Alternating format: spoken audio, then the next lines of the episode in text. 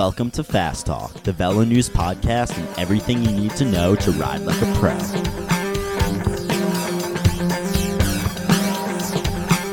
Hello, and welcome to another episode of Fast Talk. I'm Chris Case, managing editor of Velo News, joined as always by the stalwart, Coach Trevor Connor. Today, we're going to delve into the second part of our series on strategy and training for particular races. This episode is all about hilly road races and winning the GC at a stage race. If you salivate over 12% grades, if your heart beats a little bit faster when you think about suffering in a race against the clock, then this episode is for you. Last time we talked about flat races and crits where the sprinters tend to come out on top. If that's you, don't worry. We'll still talk about what you can do in these types of races. Some of the things we'll touch upon today include 1. Is there ever a race where you truly don't need a sprint? 2 the difference between hilly and flat races, including which are usually more dynamic, and how to know if you favor sprint races or the tougher hilly races. Three, how to approach a hilly race, both in terms of strategy and how to train for them. Hint, it's not just about dropping weight. Four, the elements of a stage race, including the crit, time trial, and road race, in which you should potentially be focusing on. And finally, five, the difference between how pros and amateurs race these events, and why trying to imitate what you see at big pro races may not always work. Today, we're talking with two members of Rally Pro Cycling. Team manager Pat McCarty has spent much of his life racing. As a junior, U23, on the world tour in Europe, in the US, crits, climbing races, he's done it all on teams big and small. One of Team Rally's team leaders, Evan Huffman, is known for his skills as a breakaway rider and time trialist. He's coming off a phenomenal 2017 season. We caught Pat and Evan on the road while racing their spring campaign in Europe, and because of their schedules, we had to talk to them at separate times. Coach Connor said that with his masterful podcast editing skills, you'll never be able to tell we aren't all in the same room. So, I apologize ahead of time for a few rough transitions. We also had a chance to catch up with two riders on the Trek Segafredo World Tour team. Kiel Reijnen shares thoughts on how the region you come from helps determine what style of racing you may like. And Toms Skujiņš discusses how Grand Tour GC riders and Classics riders have to train differently. We should also note that the training piece in the May issue of Velo News is all about how to approach both flat and hilly races. So, click into your pedals, put in the big ring. Let's make you fast.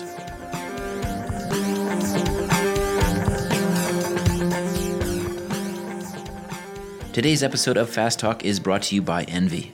With ENVE's new G23 rims, the Utah based brand has targeted rim geometries that favor the wider tire treads and volumes that have proven to be the most fun. With an inner rim width of 23 millimeters, the G23 is designed to be paired with gravel treads between 35 and 45 millimeters for all your off road adventures.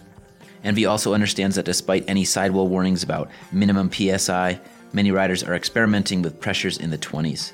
The G23 is designed with a wide hookless bead anti flak technology, which provides a larger, more forgiving surface during bottom outs, protecting the tire from those dreaded pinch flats.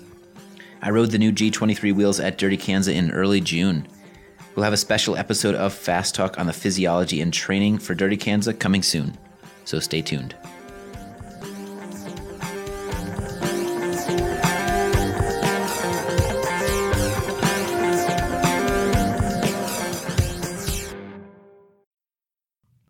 Not every race is created equally. Not every rider is created equally. Let's talk about hilly races and stage races. But first, let's ask the question to Evan. Is there such a thing as a race where a sprint isn't important? I think it's pretty rare in cycling, but maybe a long time trial. You don't need a sprint. Mm-hmm. That would be one place. People uh, generally associate climbing as the opposite of sprinting, but you know, a lot of times it's just a sprint uphill. right. so let's get into uh, hilly races and stage races. Now, this is the type of racing that you like, I assume. It seems like it's the type of race that you're built for in a way. How did you get good at hilly races? What were the the things that you worked at? What were what are the things that you naturally bring to the table that make you good at hilly races? I don't know. I guess a lot of it is is somewhat natural. Just having more endurance and enjoying doing those longer, harder efforts. sometimes a lot of flat sprint days, you're just kind of cruising around easy all day. And uh, I would prefer, enjoy more to ride hard all day. Yeah, when I think about it, it kind of just seems like that's just kind of what I prefer to do. I prefer to ride hard all day. It sounds like it's um, driven both by your physiology, but also mentally. They're more exciting to you. They're more perhaps mentally engaging, and that's why you like them. But it, it just so happens that your body is built for them too. Is that what I'm hearing? I think so. Yeah. So it's interesting that that podcast we we did earlier about the the flat style racing. We talked about different types of riders, and you really touched on something that to me separates two key types: this all arounder or time trialer versus the the flatlander or sprinter.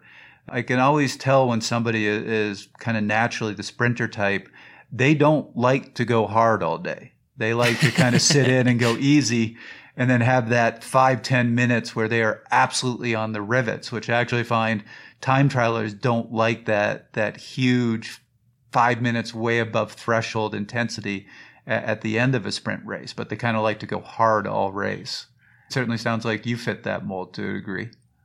Yeah, I think that's pretty accurate. Yeah. And would yeah. that that would that function of people's physiology and the muscle fiber types that they possess naturally, Trevor? Yeah, that's a good question. That's a chicken or egg thing that I don't have an answer for. Is it what they like lead them to being that particular type, or does being that particular type create the what they like? You know, I certainly think sprinters have that huge above threshold ability, so they enjoy that end of the race that the, that the time trialers don't, and because they enjoy it, uh, they might be really focused on making sure they're they're ready for it and not trying to waste too much energy. Since I couldn't give you a good answer, let's hear what Kiel Reijnen, a veteran rider from the Pacific Northwest who rides for Trek Segafredo, had to say about sprinters versus climbers at pro races. He also had some interesting thoughts on how much the style of racing we're exposed to drives our preferences or vice versa. Okay. Reminds me of uh, a couple years ago, I, I, interviewed Carter, and he uh, commented he was shocked how fast the sprinters could climb. And his comment was over there, everybody is really strong at everything. It's just the climbers climb a little bit better, the sprinters sprint a little bit better. So it sounds like you're saying a similar thing, which is you have to have all all assets. The whole race is going to hurt. It's just wh- which assets you have a little bit better. Yeah, yeah. I mean, certainly the percentages, the differences between top and bottom there are smaller, just because it's a, it's a bigger talent pool. And I think anytime you have a bigger talent pool, you end up with with smaller differences between the the top and bottom of the the group. Traditionally, the races in Europe are longer. Um, they definitely seem to be able to hold sort of a higher average wattage leading up to the big moment of the race, whatever that is, you know, some short punchy climbs or a sprint or a whatever. The the sort of average wattage over there is just higher, but that doesn't mean that it's inherently more difficult. It just changes what you need to train. And if you're good at that, then maybe it's easier for you than in the US where we kind of almost dilly dally until the, the, big moment of the race, and then it's this really big power push. I think I think that the wattages we do on on climbs in the U.S. are really similar to the wattages we do in Europe. It's just that in between those climbs, you're averaging 300 watts instead of 200 watts, and it adds up to more kilojoules. But it's like I, you know, for me, usually the hardest races are the ones where I'm uh, sick or undertrained, or you know, it's rarely the races where I had my biggest like kilojoule load or my highest average watts, you know, those are days you feel good. The, the hardest days are the ones when you don't and you have to go hard anyway. Yeah. And I, you know, I, I always remember there's a story of uh, the Saeco development team, I think, it, or no, it was the Mapei development team coming over to the U.S. to do the Air Force crit. And all these guys are warming up on rollers and the, the Italians are roaming around just laughing at them, thinking, you know, this is a an hour long race. You know, what are you warming up for? and uh, they I think the entire team was out of the race in three laps. Yep. So I, I kind of like that story because one doesn't equal the other. You can't just say all the races here are harder than all the races there. It's they're different, and you can be good at whatever you decide to be good at. For mm-hmm. sure, the you know the talent pool is bigger over there, which means the difference between top and bottom is is smaller. But it's just a different style. And you know, racing in Asia too, it, it, they have their their own style there. And it was I remember how baffling that was when I first started racing in Asia. I just I was spending so many bullets and just going nowhere. And that's why even at 31, you're still a valuable asset to the team because experience counts for a lot in this sport, not just VO2 max. So that just think it out loud here. That raises an interesting question of does the way they train in these different locations uh, kind of create the style of racing that they prefer in each location, or is it that the style of the racing ha- has dictated how people train, or is it something else? No, I think it's the prior. I, I mean, I know that I like races with short, punchy climbs, and that's not a coincidence. That's what I grew up with. And, you know, you, the terrain you train on definitely changes the type of, of rider you are. And, you know, each, each country definitely has its own style. And I think a lot of that has to do with the landscape. Um, and there's so much history in these races, the way they've been raced, you know, like Scheldeprijs.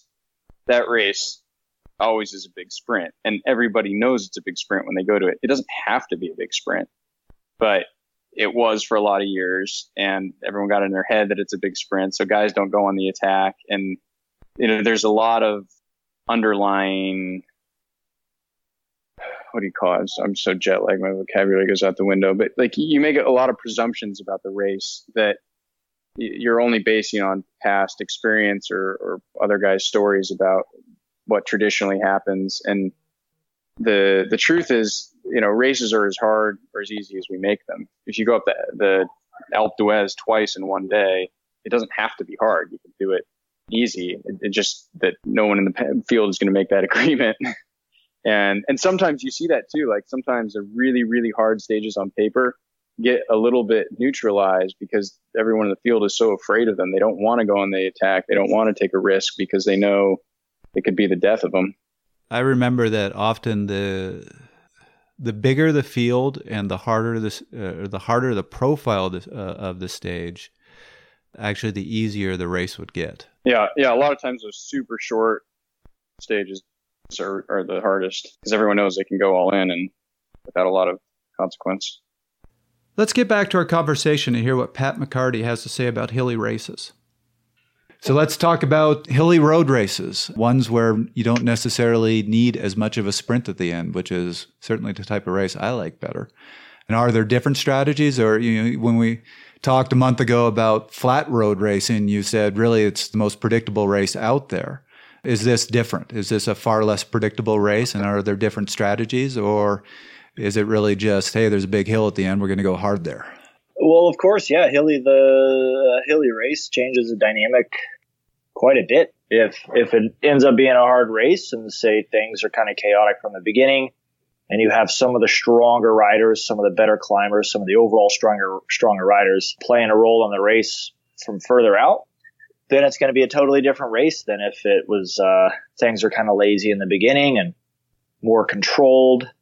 You know, there's not a big breakaway. There's just a couple of a teams riding, and it's no big deal then yeah, you might see a different type of rider get further and further into the race and, and have a chance to win, as opposed to like I just discussed, the inverse of that, where you know it's just a hard race, it's just a full on throwdown from the beginning. Then, then you're going to see different riders feature feature in the end.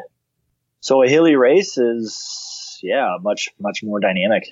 If there's nothing that's obviously going to nullify the the chaos like like a sprint finish can or an uphill mountaintop finish can can just sort of nullify uh, the racing at a certain point where you know everybody knows it's going to be the best climber of the day that's going to win. If it's just a hilly road race, then sometimes those can be some of the most uh, dynamic, exciting races. If you have multiple hills in a race, you want to be really careful on, on the first couple climbs and save it for the last one, or is it the race is going to play out the way it's going to play out, and, and you just have to be ready?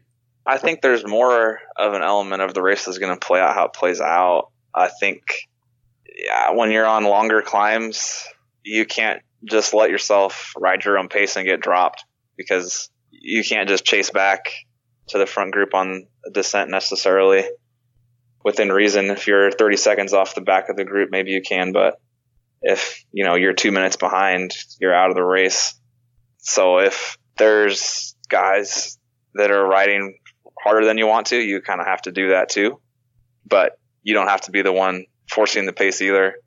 And it depends, I think, on the hilly race, you can kind of dictate the way you want it to play out a little bit more.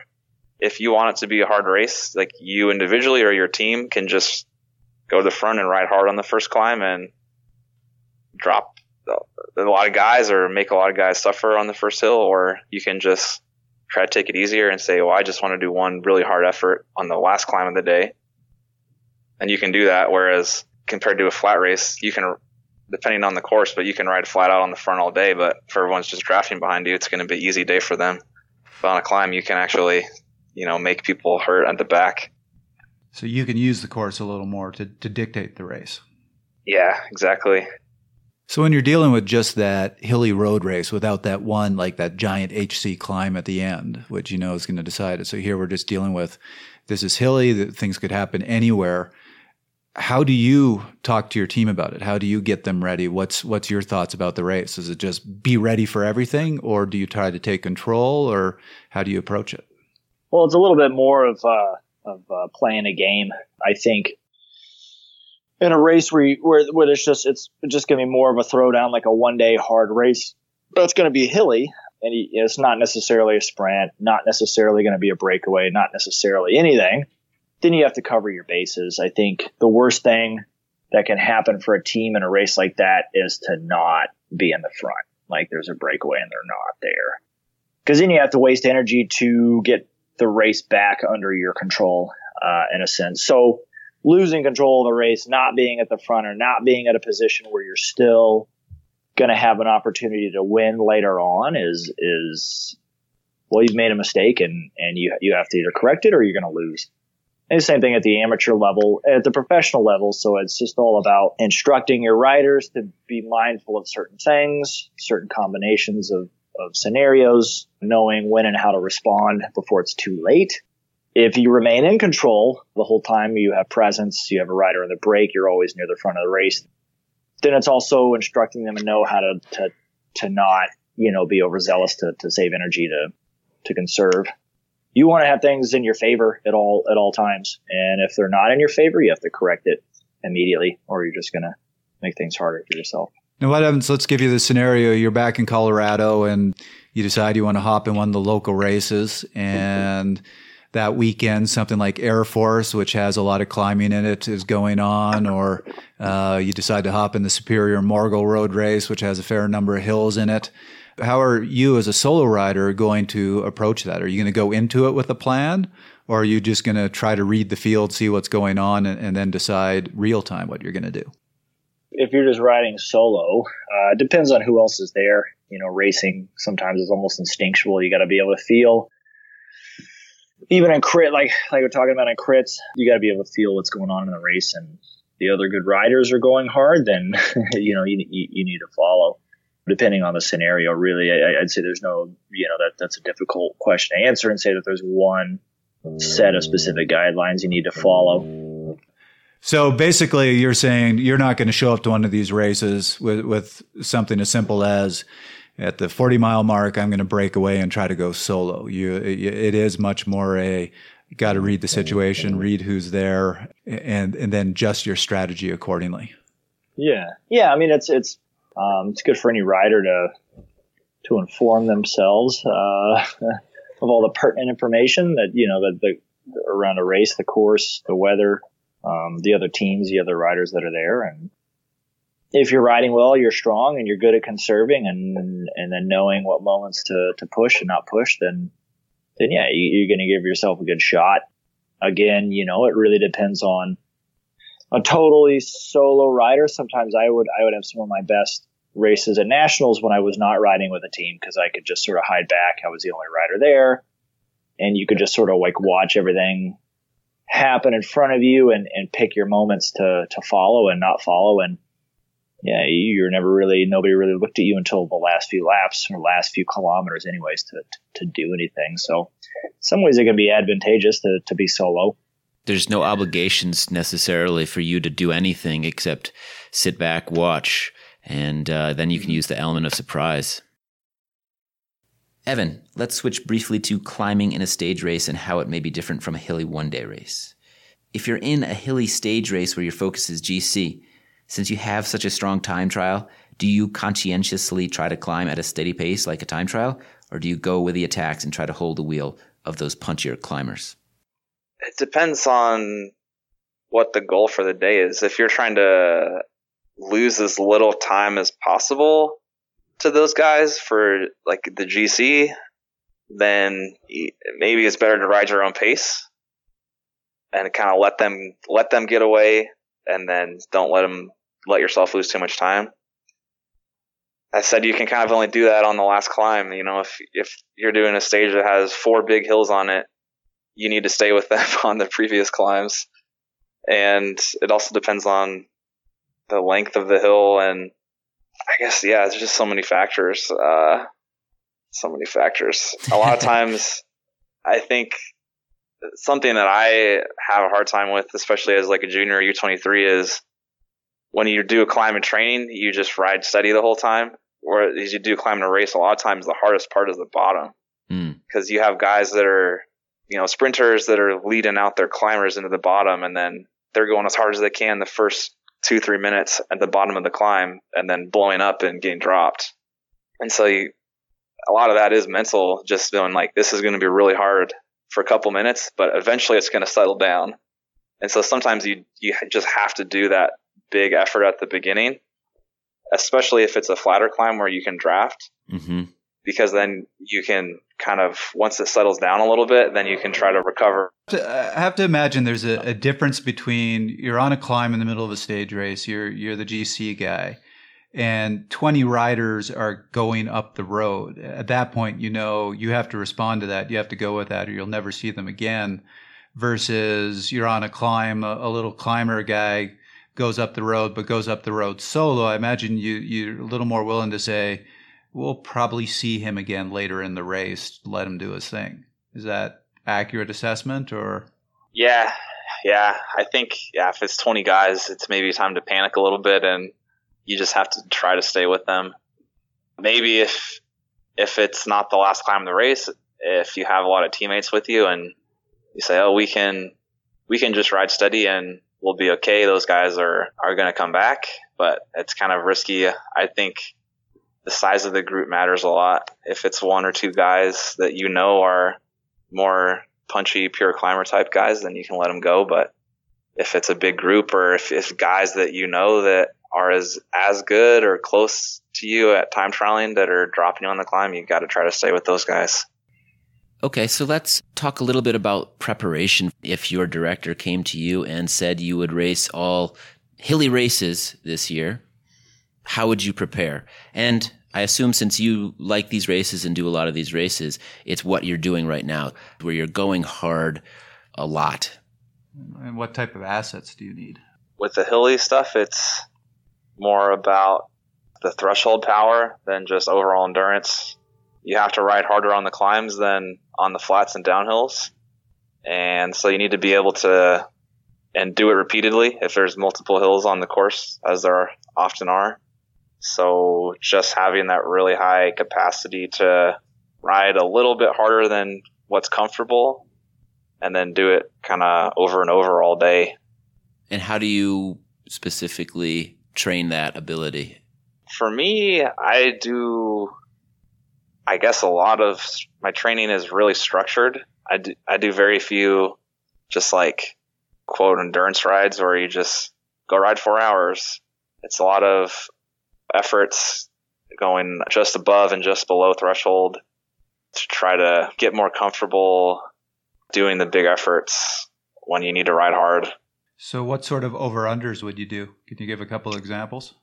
Yeah, so like typical kind of big climbing workout, I would do four 15 minute climbs. You do one tempo, which for me is like around 350 watts, and then you do two of the climbs, the next two alternating two minutes tempo, know, three minutes tempo and two minutes like threshold, which is like around three uh, 80 to 400 for me.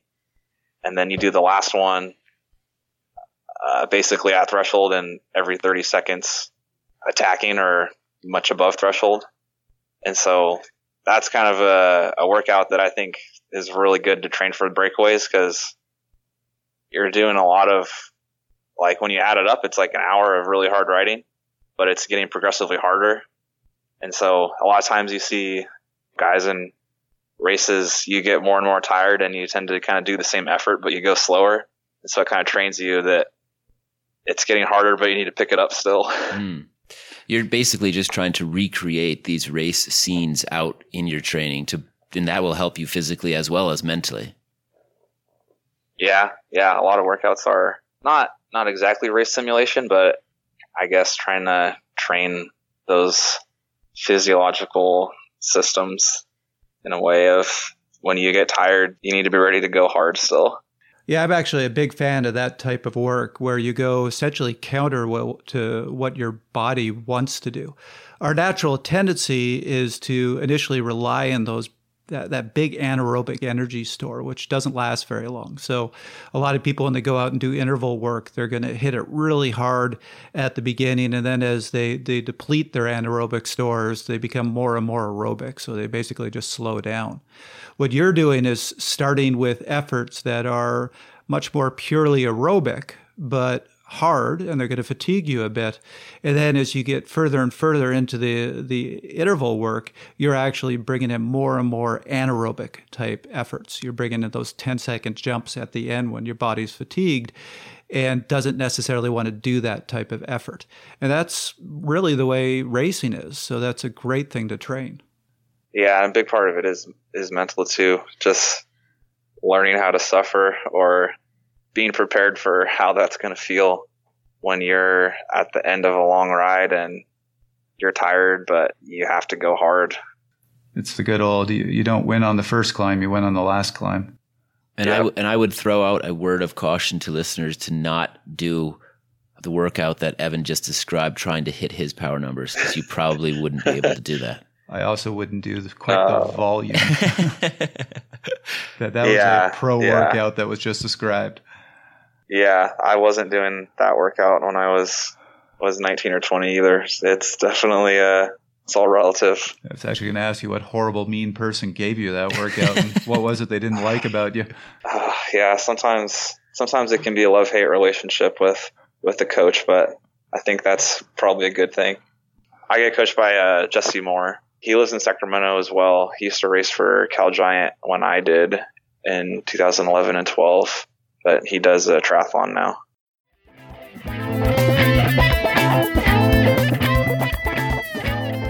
Today's episode of Fast Talk is brought to you by ENVE. ENVE's new G23 gravel specific wheel is incredibly light. It's also very wide at 23 millimeters for its internal width, and that helps with the modern gravel tire, which is up to 45 millimeters in width. These wheels work really well with those tires to give you the increased volume, but also because they're designed, the rim that is, is designed with a, a blunter leading edge, it helps prevent those nasty pinch flats.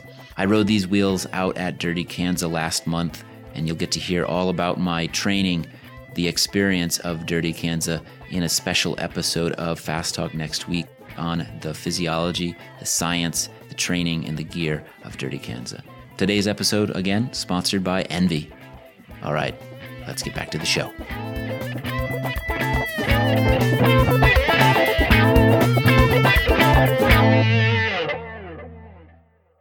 So let's uh, let's have you flash back to your amateur days and pretend you're at a weekend stage race. Maybe it's a three three stage, two day type of scenario, or crit in a road race and a time trial. Is it as simple as saving yourself in the two events that maybe aren't as decisive or that your strengths don't play to as well and, and saving it all for the, the discipline you're best at? Or is there some more sophisticated strategy you, you would employ? And also bearing in mind that your your typical North American stage race is going to be a time trial, a crit, and a road race.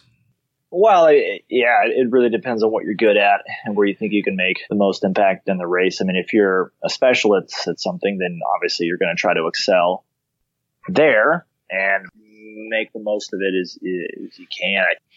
The trickiest thing is for a pure crit rider to go out and win the three day local stage race. But if you get a good time trialist or a guy that's really strong in road races, then maybe you have something. You know, you can you can focus on your one event and then try to do your best to, to mitigate losses everywhere else or, or stay at the front of the race. Evan, your thoughts? Yeah, yeah. So talking about kind of a shorter, you know, maybe two or three day stage race, you need to be pretty well rounded and competitive at, you know, all three or four stages. Depends on the route still, as always. If it's a crit and a flat road race and a time trial, the race is probably going to be decided in the time trial. If there's a really hilly road race or circuit race, then maybe you need to be more focused on the, the climbing than the time trial. It also depends on the length of the time trial and things like that. But in general, you need to be pretty competitive at every event, I would say. And then compared to a one day race, the biggest thing is the recovery if you know you win the first stage or you do really well in the first stage, but then you know you lose a bunch of time on the next day, it kind of doesn't matter for the overall. So you got to be ready to compete every day, every stage. Now, I noticed when you said uh, which race it's going to come down to, you, you never brought up the crit. It doesn't sound like if you're the GC guy, you're you're going to be trying to win the race in the crit. I think in yeah, in general, not if it's going to be a really tight race that doesn't have a time trial or a really short time trial, then maybe you can see the race come down to time bonuses in the crit or a small breakaway in the crit. I would say most stage races, it doesn't come down to the crit. That said, the crit is still a race you have to do and you have to get through and you can waste or save a lot of energy in the crit you can still lose time in the crit. You can crash in the crit. so you got to be a good crit racer for sure, or good enough. But I would say it's usually more of a situation where you can lose the race in the crit, but much harder to win it in the crit. But you make a good point that you might be at a stage race. You're going to have some guys who are just going to show up and say, "I'm I'm here for the crit. I'm not necessarily here to try to win the stage race." And if you're there to win the stage race, I imagine that could be an advantage. You almost want to let those guys win the crit because they're not a threat to you. Is that the case? Sure. Yeah, absolutely. I think, um, I mean, if you're leading the race at that point, you know, you still have to be, still have to be careful. You have to know, know the other riders, know the field, know what's happening in the overall, you know, get out and write, write all the numbers down on, on a piece of tape and put on your stem and make sure you're, you're informed during the race. That's, you could miss out on something just by making a mistake or not paying attention for sure. Yeah, or or you could or you could be on the other end of that and you could try to create some chaos and get lucky and maybe you know the guy that's leading the race fall is falling asleep and something like a crit is actually to your advantage because there's there's some chaos there that can ensue even more so than in a road race and definitely free of the control of a time trial where you're just pedaling by yourself, you know, a crit, you could you could actually take advantage of the, the chaos and maybe try to distance yourself. What if you had a stage race where the first day was the road race, second day was the crit, and the third day was the the time trial, and you thought, man, that time trial is going to make the difference. How do you race the first two stages? I think you just need to try to keep use as little energy as possible and keep the field together for for a field sprint. If you have a strong team, it's a little easier. And then you also need to consider sometimes you have a rider who's a really strong time trialist but can also sprint, and you need to look, oh, if this guy wins the first two stages and gets you know 20 plus seconds of time bonuses, maybe I can't make that up in the time trial. So maybe you do need to try to find some way to sneak some time. Should you just well. be racing every event as well as you can, or is there any benefit to sandbagging? Meaning, let's say you have a scenario where it's a time trial, then a crit, then a road race. You might be strong enough to win the time trial, would it be an advantage to hold back just a little bit, try to get like third or fourth in the time trial so you're not in the jersey and then catch guys off guard in the road race? Or is that just too dangerous an, an approach? I think you're starting a stage race with a time trial, you have to put 100% effort into it. You're just hedging your bets. There's no reason not to.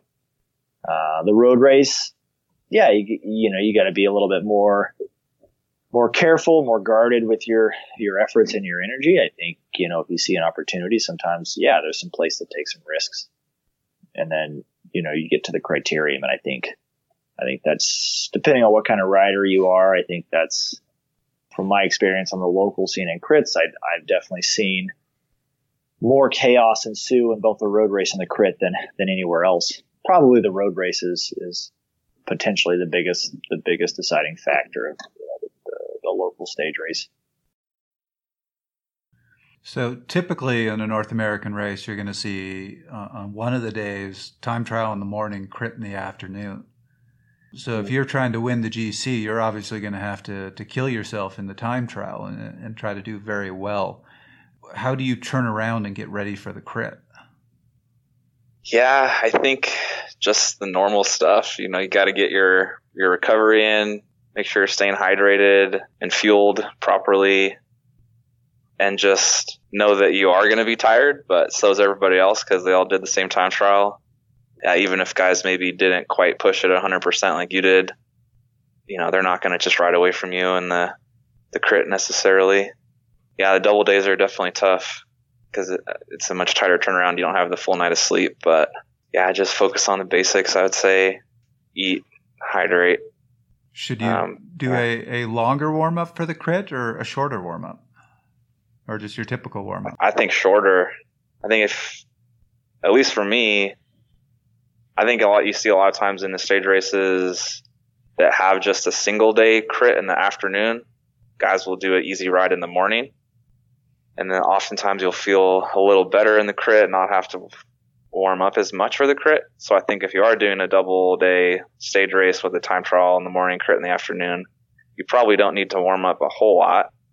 I think it's almost more important to do a good cool down after the time trial, and then you can do a little bit shorter, lighter warm up and not feel as tight. Now, as someone who likes breakaways and likes getting into them yeah. and, win- and wins from them, uh, are you making the choice out on the road or is the director is it a conversation that takes place before the stage or during the stage or or is it all of those things depending on the day how do you how do you decide when to go and where to go i guess it's kind of all of the above usually at least on if you're on a professional team or you know an maybe an elite amateur team where you have a director you have a plan going in and you need to stick to the plan and you know otherwise your teammates don't know what's happening and you can't really help each other out if everyone's just out there going rogue. Mm-hmm. but sometimes it is more more open-ended depending on the, the field and the route. They might say get in the break if you can but it's not do or die. If we don't get in the break it's okay or we'll see how the race situation is unfolding especially if you're in a race where you're not one of the stronger teams that people are looking at to control. You can wait and see a little bit more. But I guess, yeah, for me, especially last year, oftentimes it's director's orders to be in the breakaway on a specific stage. So, Pat, now what would you say is the, the biggest differences between professional stage racing and, and the more local amateur stage racing? The depth of the field and the depth and direction behind uh, the teams and, and even the individuals. There's an expectation in professional racing for each of the teams and the riders because they're paid, they're paid professionals. If something needs to get done, it's going to get done. Right. Uh, if a team has to ride on the front, they're going to ride on the front, and you and you can expect that they're going to do it at, at a certain level every time. Whereas amateur racing, maybe you know the a guy shows up and and half of his team are, are firemen or something like that, or, or they have other jobs, or it's they're accountants and it's tax season and they're all tired because they've been working their asses off all week and, and they won't be able to ride on the front or do any work because it's amateur cycling and you know maybe they'll get 20 bucks at the end of the day and share a beer with their buddies and that's great and that's fun but how hard are they actually going to work you know? So I, I, would say that's that's the biggest difference is uh, the team component of professional cycling it's you just you just don't see that at the amateur level even if you get pretty talented riders that are very capable and strong, you just don't see lead outs. You don't see people riding on the front. You don't see the cohesion.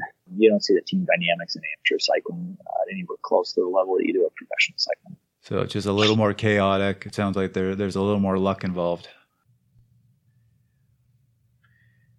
One of the biggest races out there for amateurs is the Tour of the Gila. I know last year you won it. I'm curious if you could sort of walk us through how that race went for you and because I honestly, no offense, I I don't think of you as the type of guy that maybe wins Tour of the Gila. It's usually devoted to a pure climber, but there's that really difficult time trial as well. How did that race play out for you, and how did you capitalize on your strengths to win that race? Yeah, no offense taken to the question at all. I definitely was uh, yeah, normally wouldn't expect to win that race because it is more of a pure climbers race. I got a little lucky. They shortened the first stage and didn't do the full Gila monster climb at the end last year. That played into my favor. Another really big factor was just the strength and depth of my team. I did, you know, more or less win the race in the time trial.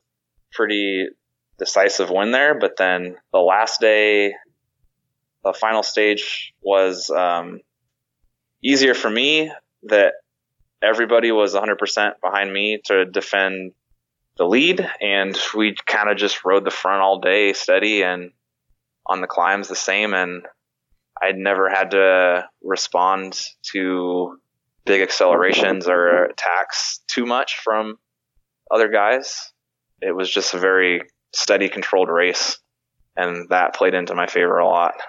It does help to have a team sometimes, doesn't it? Yeah, definitely.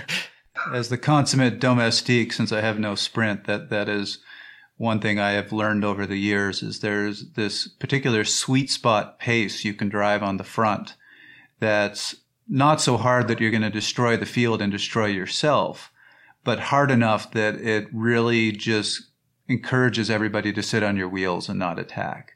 And a really good squad can can find that pace, and it, just allows you to con- control the control the field for your GC guy and, and not have to worry too much about too many attacks. It sounds like they did that perfectly for you. Yeah, yeah, for sure. People attacked for sure, and it was hard, and we had to we had to chase a little bit, but uh, we had the the guys to do it. Where that when that did happen, I you know was suffering quite a bit for sure, but I always had teammates with me, and I was getting you know whatever draft I could on going uphill. So that was a big advantage. Okay, so I got to ask, how come they took out the Gila monster? Oh, sorry. I think I, I think Mo- this It's not the. I guess the Gila monster was the last day. Yeah, yeah the, the Mogollon. Mogollon. Um, okay. Yeah, that was my bad. I guess there was some kind of landslide or road construction. The the road was unusable apparently. So we did there's kind of a short climb before and then a plateau for a little bit before the right. kind of real proper climb. And yeah. so we finished at the end of that. So it was, it was kind of a reduced, well, I guess my teammate Mateo won solo, but behind him it was a reduced sprint. So, yeah, I guess we'll never know how the race would have been different if we had done the full climb, but theoretically I would have lost some time to the better climbers like TJ Eisenhardt or Gavin Mannion that were in the race. But that's bike racing, I that's guess. Sometimes racing. the route yep. changes. so going back to the question we've been asking the whole way along, team managers came to you. Your season is all stage races. You're the GC guy. What are you going to change about your training, if or, or what are you going to focus on in your training? What assets do you need?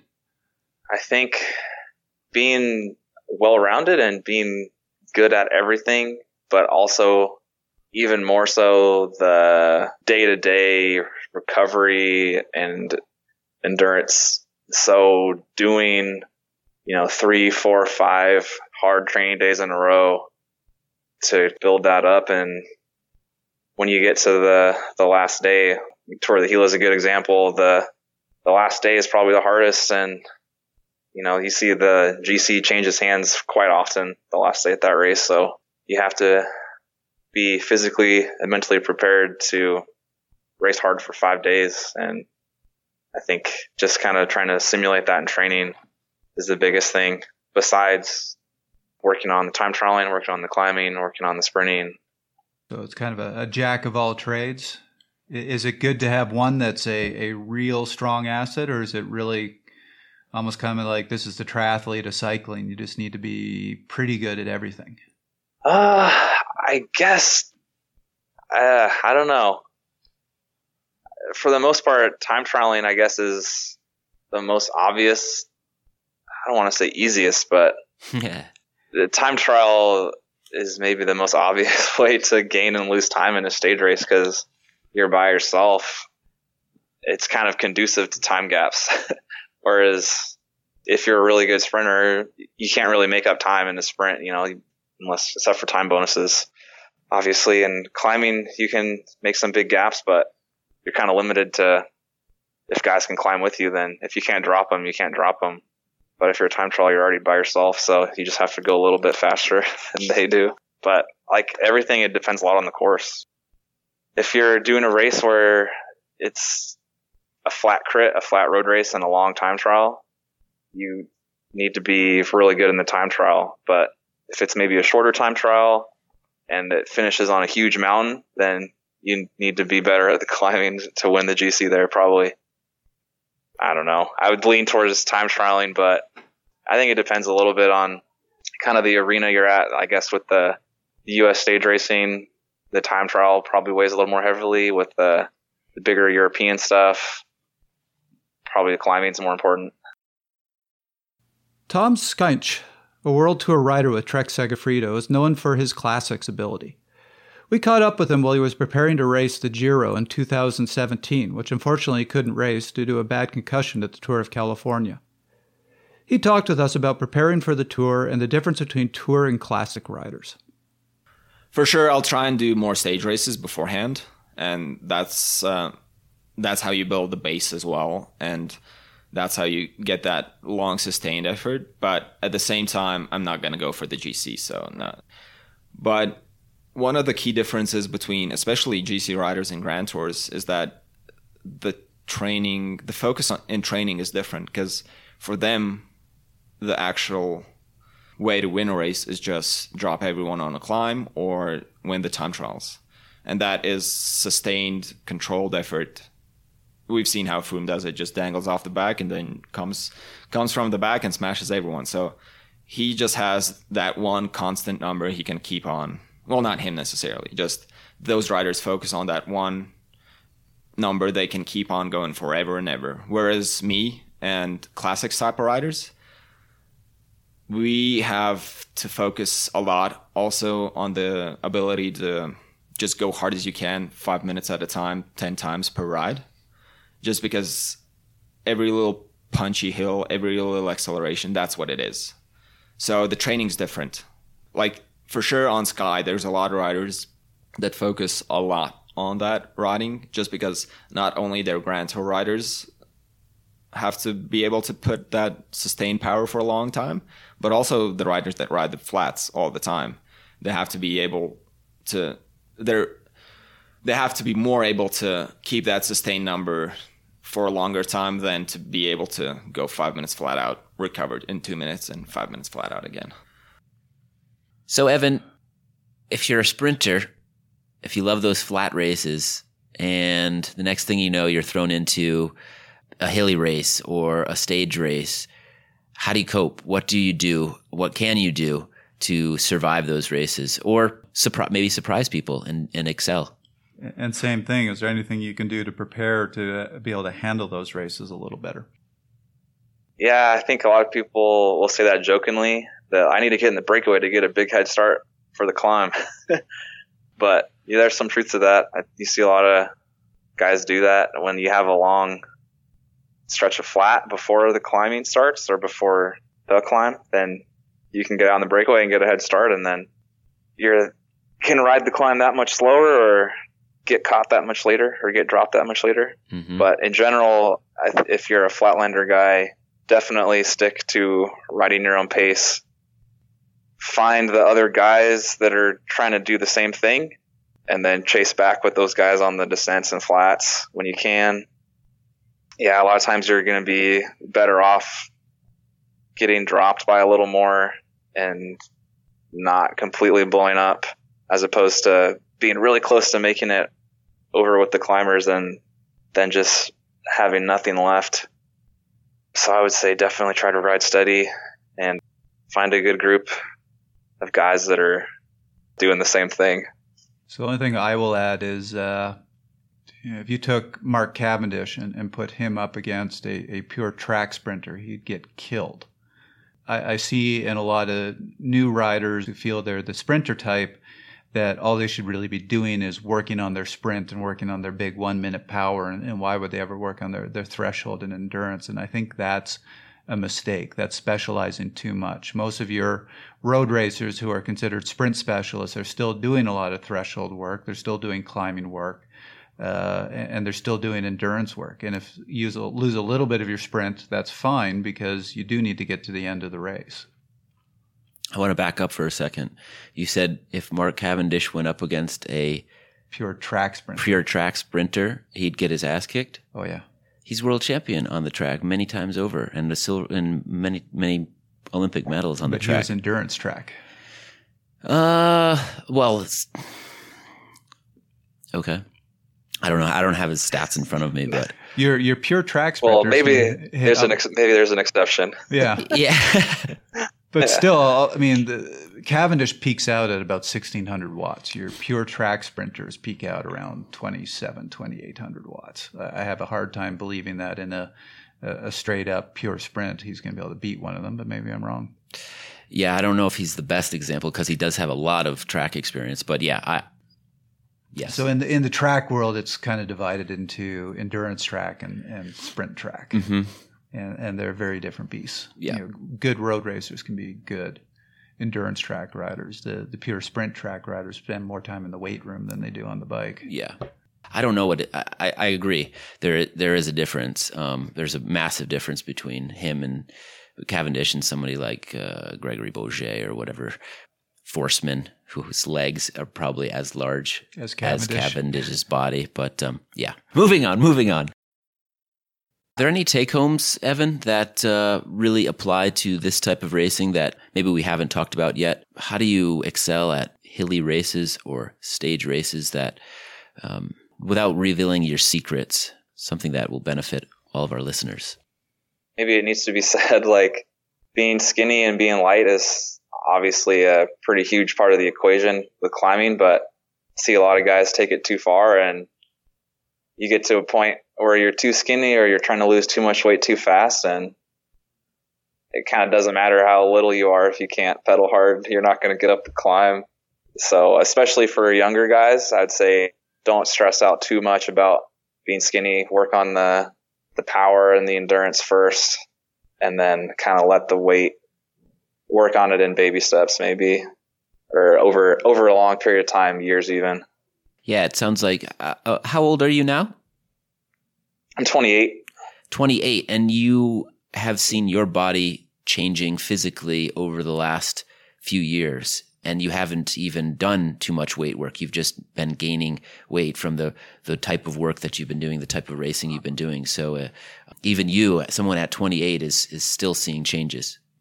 Yeah, yeah, for sure. I think don't try to force your body into a certain stereotype of what kind of rider you want to be. Uh, sometimes you're better off being a little bigger and more powerful. Sometimes you'll, yeah, climb better than you would if you were a few pounds lighter, if you have the extra power. So that was something that Chris and I touched on in that uh, climbing piece. Uh, you, you, look at the research, and they've actually said on your flatter, steadier climbs, your your 155 pound time trialer uh, can often beat the pure climber. Yeah, for sure. Uh, yeah, experienced that. I've been kind of, I guess, on both sides of it, where you see guys that are even even bigger than me that on short, shallow climbs, you can't really drop them, and then vice versa, guys that are little pure climbers that can't get rid of me. So, yeah, I think being a pure climber is you kind of put yourself in a really specific niche. All right, Pat, you're on the clock. You've got one minute. What'll make you fast in stage races and hilly road races? what'll make you fast is uh, getting good at, at picking the right moment to follow the right people. I think learning patience, sitting at the back, not doing anything before you need to, but not missing not missing the train when it goes. I think uh, there's one thing you can focus on doing is understanding how to be patient. That'll help you be fast in a race. That was another episode of Fast Talk. As always, we love your feedback. Email us at fasttalk at velonews.com. Subscribe to Fast Talk on iTunes, Stitcher, SoundCloud, and Google Play. Be sure to leave us a rating and a comment. While you're there, check out our sister podcast, the VeloNews Podcast, which covers news about the week in cycling. Become a fan of Fast Talk on Facebook at facebook.com slash velonews and on Twitter at twitter.com slash velonews. Fast Talk is a joint production between VeloNews and Connor Coaching. The thoughts and opinions expressed on Fast Talk are those of the individual. For Pat McCarty, Evan Huffman, Trevor Connor, I'm Chris Case. Thanks for listening.